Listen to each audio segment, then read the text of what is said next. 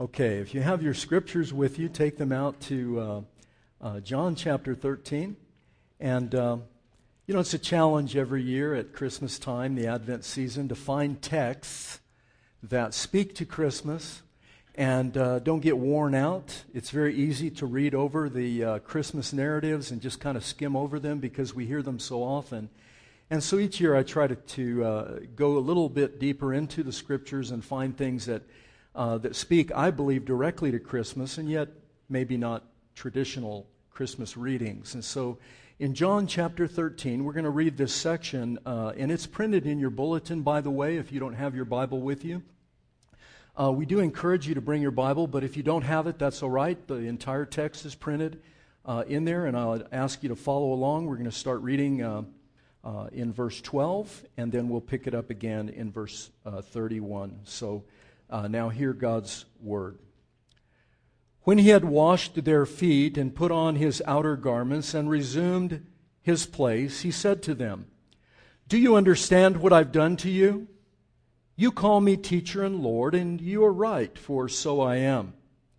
If I then, your Lord and teacher, have washed your feet, you ought to wash one another's feet. For I have given you an example that you also should do just as I have done to you.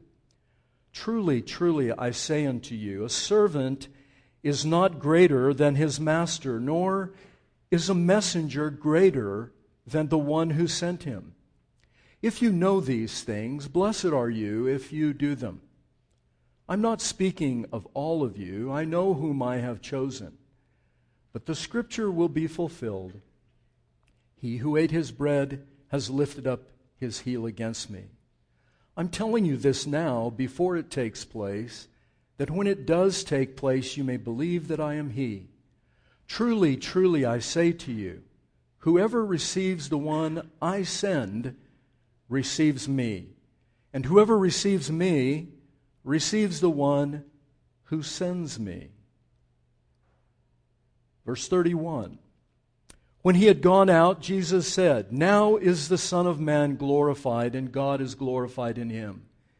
If God is glorified in him, God will also glorify him in himself and glorify him at once. Little children, let a little time I am with you. You will seek me. And just as I said to the Jews, so now I say also to you, where I am, you cannot come. A new commandment I give to you, that you love one another just as I have loved you. You also are to love one another."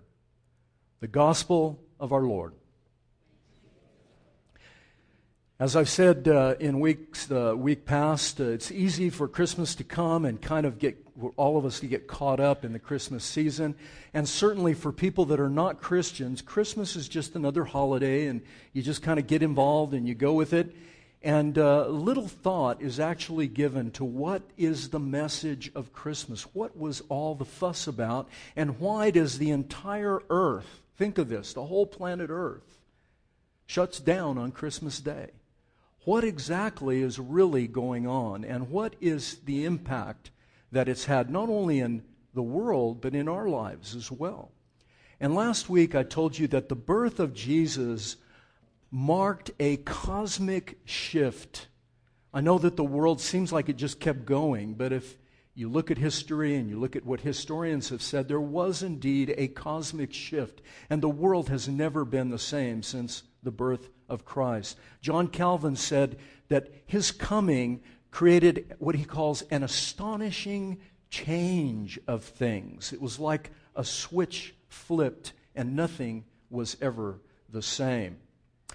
Last week we talked about this trajectory. The trajectory of all of Scripture, is from heaven to earth. From Genesis chapter 1, God hovers over the earth. The Spirit comes down. God speaks into what was called the tohu vabohu, the chaos, the formless and void. And God speaks His word. The Spirit hovers. And from heaven to earth, order comes. Creation comes. And we see the same thing recapitulated, or the same thing happening again at Jesus' baptism. Over the chaos of this world, God's Spirit hovers, and like a dove it descends upon Jesus Christ, and a voice, the first voice said, "Let there be light," and the second voice says, "Here is the light." The second voice says, "This is my beloved Son. In Him I am well pleased."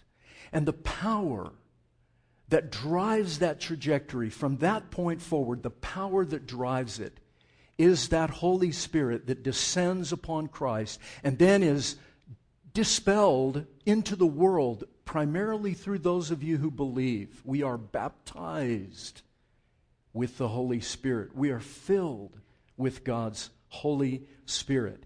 And so that power of the Holy Spirit becomes the movement, the trajectory of His church, us, into the world, to serve the world, to bring light and hope and joy and gladness to the world, to the people around you, your family, your friends, your co-workers.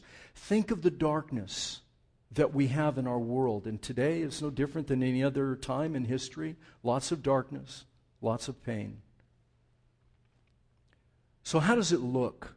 What does that trajectory look? And that's what we're going to talk about over the next few weeks. And I'm going to talk today about the change that the trajectory, the birth of Christ, Him coming into the world, has on our allegiance, where our primary and ultimate allegiances are in our life. And we're going to look at a new heart, a new identity, and a new place to find your glory. New heart, new identity, and new glory. So let's take a look at the new heart. What is this new heart that comes into the world? What effect does it have? And Jesus does something remarkable in that He gives them an example of what the new heart looks like. Here's what it looks like. Look at verses 12 and following. He washed their feet. He got dressed. He resumed his place. And He said, "Do you understand what I've done to you?" Now, at this point, you have to realize that the group there, these 12 men and whoever else is in the room, there were probably some women there, who knows, but at least for the disciples, 12, including Judas, by the way, very interesting, Judas was there. Jesus does something unheard of, unknown. It would never have been, in fact, it would have been looked down upon. It was shocking and scandalous. He disrobed and got down into his undergarments, and he wrapped a towel around himself, and he went around and washed his disciples' feet. Now, this was servant's work. This was a slave's work. And in fact, it caused such a stir that Peter says, "You're not going to wash my feet." He absolutely refused. And Jesus had to get very stern with him and say, "You know what? If I don't wash your feet, then you have no part with me." And Peter made light of it. It seems like from the text, he says, "Well, if you're going to wash my feet, wash my whole body." And, you know, he's trying to, because Jesus was very serious about what he was doing. This was important for them to see. Do you understand what I've done to you? You call me teacher and you call me Lord, and that's exactly what I am. He denies in no way that He is not only their teacher, their master, but their Lord, their God, their King from heaven. He says, "I am that. But if I, your Lord, your master, your teacher, if I do this to you, then you ought to do this to one another." Not the literal foot washing, but which is fine if you need. I mean, in our modern day, we don't really need it. We wear shoes and socks. But the idea that you will go as low as necessary in your life to serve the world around you, starting with your brothers and sisters in Christ in the church. The church has a bad history, by the way. We end up ravaging one another. If somebody falls into sin, we don't usually wash their feet. What we do is kick them out of the church. Get thee out. You don't belong to us anymore. You didn't keep up the standards. And that's not Orthodox Christianity. That's evil. And so the church needs to be a place where we actually see one another as needing washing, foot washing. We need a self-awareness, folks, of sin. This is what the trajectory means from heaven to earth. This is what it's all about. It's what Jesus' coming is all about. It's about a self-awareness of sin. How are we going to wash? How are we going to get clean? With what? By what means? We need to be able to look into our hearts, our selfishness, and say, you know, I will do a lot of things, but one thing I will not do is kneel down and wash somebody's feet. Not literally, but figuratively, literally maybe. But there are things and places in each of our lives. There are in mine. I know I'm not unusual. Well, maybe in some ways, but I'm not unusual more than you. There are some things that I just think, well, you know, I can't do that. Really? Jesus is saying, no, I'm going to go to the lowest place. Something so low that you can't go any lower, and I'm going to do it so that from that point, wherever you think you are, down to that lowest point, you can make the journey. You can make the trek. You can go. If I went, you can go. No excuses. Spurgeon said this. I love this. In fact, I put it up on Facebook. I like it so much. That's how you really know what's going on in somebody's life, right? You know, if you really want to know what's going on deep in somebody's heart, you got to watch Facebook because it's so profound. You know. So, if anyone thinks ill of you, Spurgeon said this, if anyone thinks ill of you, don't be angry. You're far worse than you think. You're far worse than you think. But this kind of humility that Jesus demonstrates and gives us an example of will make you more like Him. And that's the goal, you see. Trajectory, the Spirit of God hovering over chaos, over the formless and void, was to bring order and beauty and creation out of the tohu vabohu, out of the formless and void. And when Jesus comes down, in the beginning was the Word, and the Word was with God, and the Word was God. The same was in the beginning with God. All things were made by Him, and there's nothing made that wasn't made by Him. You see, when He comes down into the world, it's a recreation. And He means to recreate us in His image. True humility, looking at that journey from high to low and saying there's nothing that I won't do for the people around me. There's no service that I won't give. There's no willingness in my life to be for you, to be out there, to sacrifice myself for you. There's nothing I won't do. I will die. That's how far I'll go. I'll die for you. Can you imagine? This posture overtook the world. And it could overtake our world today. We're so selfish, so self-centered, so posturing, which is really what Facebook is all about, and so many other things. And it's not new just to this generation. Every generation has had their things where they have postured, and I'm better than you, and I get my meaning from being higher than you. And Jesus just goes in and He takes a nuclear shot at it and blows it all to bits. And says, no, there's no, I came from heaven to earth. Now I'm sending you into the world, into the chaos, into the mess, the formless and void of other people's lives. Nothing is too low. Next thing He says is, look at verse 17. He says, if you know these things, blessed are you if you do them. You know, I love working around my house, but I've found, we live in an old house. It was born in 1955, the same year that I was born, and the house and I are kind of keeping track with each other as we degrade. And so I'm trying to keep up and fix the house and do things around the house, and we get contractors and subcontractors, and we just, you know, they always disappoint you, and you're upset all the time at everybody, and I lose my Christianity.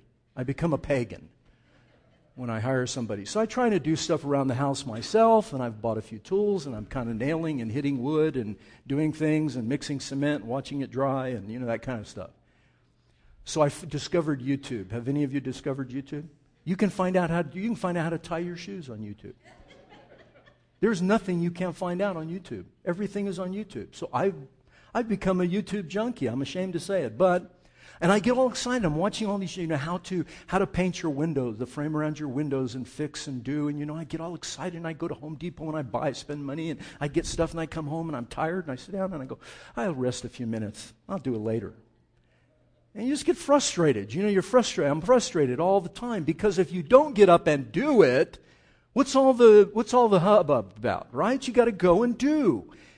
And this happens to so many Christians. We come to church, we sit, we listen to sermons, we go, oh, wasn't that great? Oh, Chuck was so great today. We've never heard anybody that spoke words of God from heaven like he speaks. It's so amazing. And oh, my goodness, when you walk into the parking lot and whew, out one, in one ear, out the other. Right? I know how you are. Because I know how I am.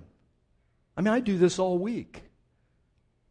And I still have trouble holding on to it. It's because we hear, but we don't do. Jesus said, blessed are those that hear the word of God and keep it. It's not enough just to hear. You can become like the stick figure that we used to draw. You know, in seminary, that's what we did. We drew stick figures. Kind of crazy. You're going there to graduate school to learn all these great things. They had us draw stick figures. And one of the worst stick figures is the stick figure, imagine, a big, huge head and little tiny body. That is people in Reformed theology. That's the sin of our tribe, if you will. Those of us that claim to be Calvinists and claim to love God and love the Bible and doctrine, and we're all into that, and I am. I mean, I've devoted my life to it. But if you were to look at us in stick figure form, we'd have a great big head and little bitty body. And then you've got other people say, oh, it doesn't matter what you doctrine doesn't matter. Doctrine is no good for nothing. Doctrine divides. We don't need to spend time in the Bible too much just to find things that we really like and speak to us and make us feel good. You look at those people, a little tiny head, and what do they have? Great big body. You know, We need to be proportional, folks. We need to find that place where both the doctrines that we're learning, the theology that we're inculcating into our lives is finding a place where we're actually doing stuff with what we believe. And this is what Jesus is trying to teach them. We must be doers, not hearers. James said those that are hearers and not doers are deceiving themselves. They're lying. They think they're saved, and they're not. Saying you're actually going home and feeling assured that somehow you're saved. And he said, you know, you really may not be, because your actions are not matching the rest of your life. They're incongruent. And then Jesus says this, look at verse 18. He says, I'm not speaking to all of you. This is where he really brings it home and puts some pressure. I'm not speaking to all of you. I know whom I have chosen. You see, our loyalty, this is something that is so incredible. This, really, listen carefully. If you get this is where doctrine does matter. This is where it can actually give you fuel for your life instead of just a point to argue with people about. What is this business of election? What is this business of predestination? What is that all about? Chosen, being chosen by God. What is going on here? Jesus just right in the middle, he says, I know who I'm not speaking to all of you. I know who I've chosen. He's saying, you don't come to me just willy-nilly. You don't love me. I love you first. I kiss you first. I bring you first. I come down from heaven to earth. I'm for you. I'm the trajectory. The Apostle Paul said we only love him because he demonstrated his love towards us. The Apostle John said the same thing. We love him because he first loved us. And here Jesus said, your love, your loyalty to me springs from my predestining love. You see, the source of our very lives, our love, our loyalty to him is him. Apart from that, stop and think for a minute. Just let your mind go, because right here in the middle he talks about, or next he's going to talk about Judas. He's going to be talking right to Satan himself and to the embodiment of Satan. And if it weren't for God's predestining love, his divine election, his grace into your life, our destiny would be that. Not Peter, not John, not Thomas. Our destiny would have been Judas. Do you hear what I'm saying? We would betray him and stay away. But he has implanted, imparted, put into each of us a love that will hold you. It's what I call sticky. It's sticky love. You can't touch it. It's like a Cinnabon at the airport, right? Do they still have those at the airport? You can't eat them anymore. You could never eat them with your hands because you would be covered from top to bottom. You know, they're sticky. And that's the way God's love is. It gets all over you. And if it's all over you, then when you reach out and you start touching other things and other people, it's going to stick to them. You know, all of us have been betrayed. I don't know all of your stories, but I know my own story. And every one of us, at some point or another in our lives, we have been betrayed. We've been let down, usually by somebody.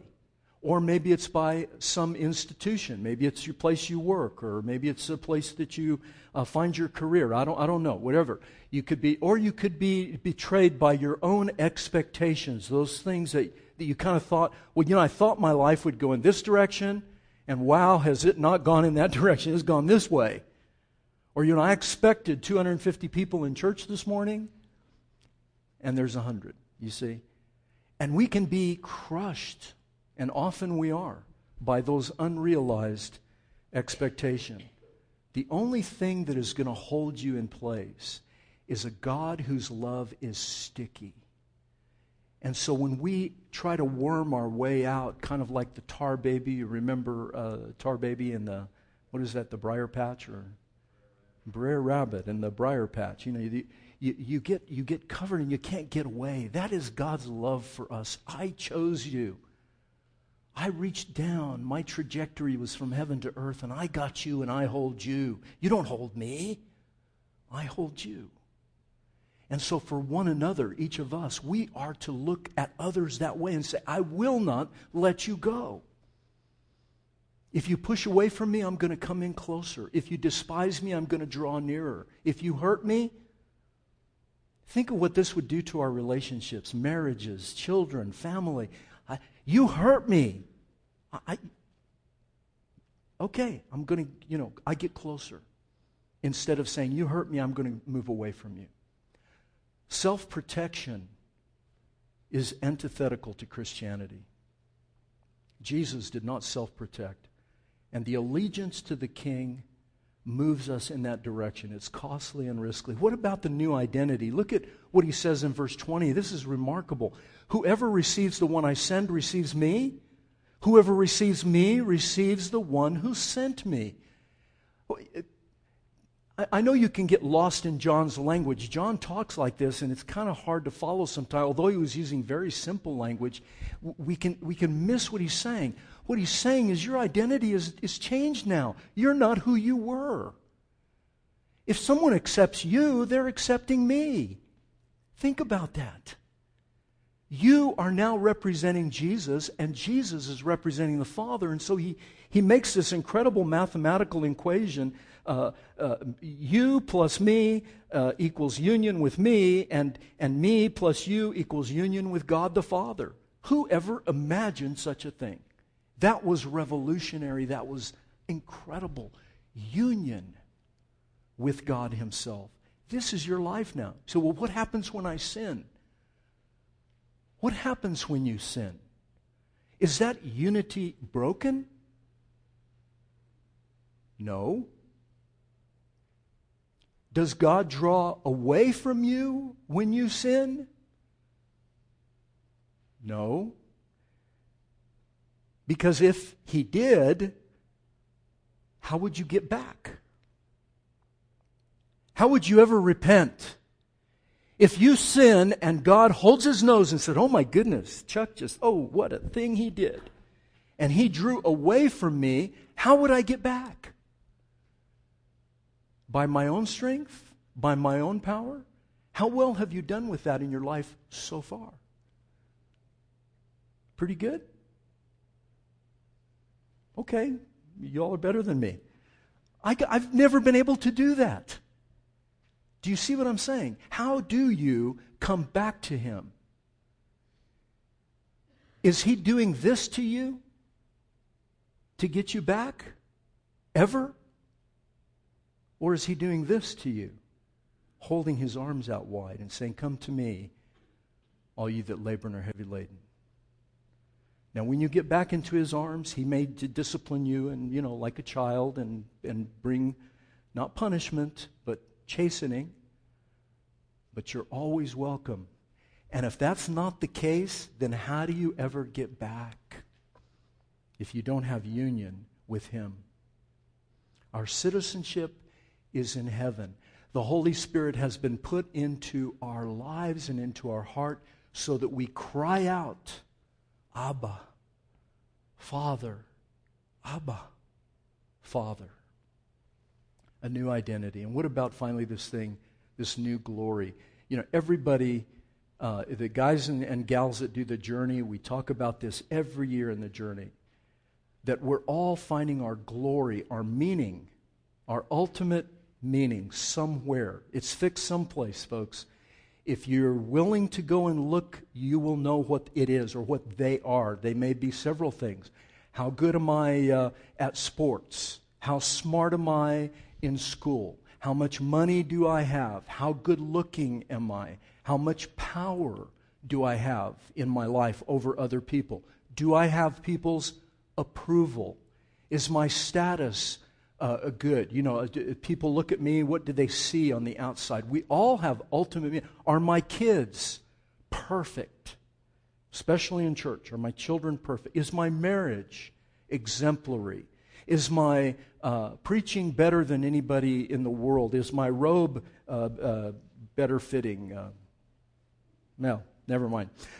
What is that? What is that thing out there that gives you ultimate meaning? My career. If you're in the military, maybe it's your rank, where you rank, or how you do in that. I don't know. Whatever it is, whatever that thing is, if that captures your heart, it becomes an idol. It becomes your God. And so at Christmas time, Jesus comes from heaven to earth. He does servants, slaves work. He tells us, your love is not what holds you in place. My love is what's holding you in place. And then he says this, now is the Son of Man glorified. Now God is glorified in him. And if God is glorified in him, God will also glorify him in himself. Verse 31. And he'll do it at once. At once. He's completely redefining for us, folks. Think about this for a minute. This is world-changing, life-changing. He's asking you to take a look. Look, what the Puritans called the inner look. Look inside. And see, what is that really is giving me my ultimate meaning, that if it was taken away, I would lose meaning and I would want to die? What is that? And Jesus said, whatever that is, it can only be this. Otherwise, it will betray you. If it's a person, they will leave you. If it's a career, one day it'll be gone. If it's money, someday it'll be spent or taken away from you by somebody somehow.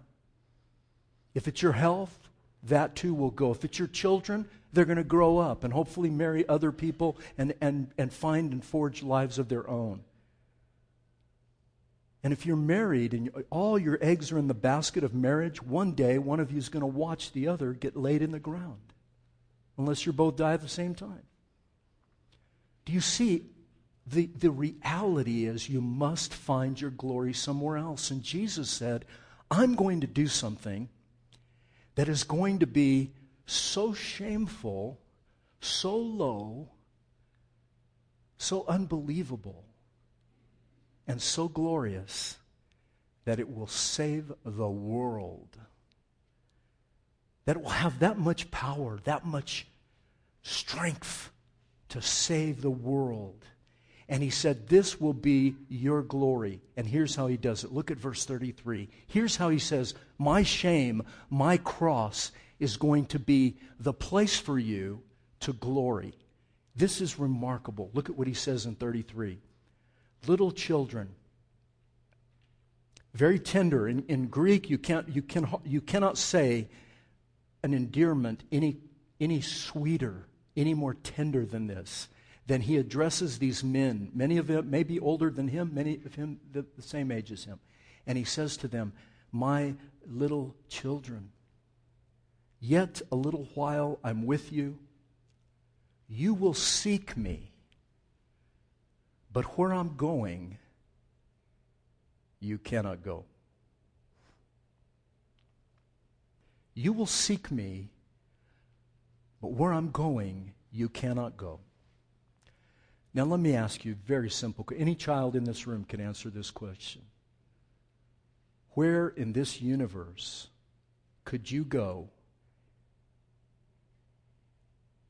and not find Jesus? Where? Everywhere. But where's the one place where he goes? Where is the one place he goes that no one else is welcome? That no one else gets to go? Only he gets to go to this place. Alone. By himself. From heaven to earth. To a place that nobody goes but him. You'll look for me, but that place you cannot go, you cannot find me. The jaws, the mouth, the maw of hell. The one place he promises that he will go and you cannot go is into hell itself. He fought the fight alone. His be the victor's name. We sing that amazing hymn. He fought the fight alone. He tread the winepress alone. He went to the cross alone, abandoned, naked. They didn't leave a little undergarment on him. They stripped him bare. He had nothing. Nothing. And on the cross, the one thing he had left to him was his mouth, his confession, his hope, his belief. And he cried out, "My God, my God." He said, "My God." It was the one thing Jesus would not let go. The one thing he would not give up. He had given up everything he had. Heaven above, earth beneath, every possession that he owned, everything. His friends, his family, his father. Everyone abandoned him, and the one thing he clung to, the one thing he held on to, the one thing he would not let go. My God, my God. When Christ came into the world, this is why the psalmist said this. Listen, folks. When Christ came into the world, he said this. These words are on Jesus' lips, as if you imagine this, hanging on the cross. "Sacrifice and offerings you've not desired, O God, but a body you prepared for me. In burnt offerings and sin offerings you have taken no pleasure. But I say, behold, I come to do your will, O God, as it is written of me in the scroll of the book. I have come to do your will."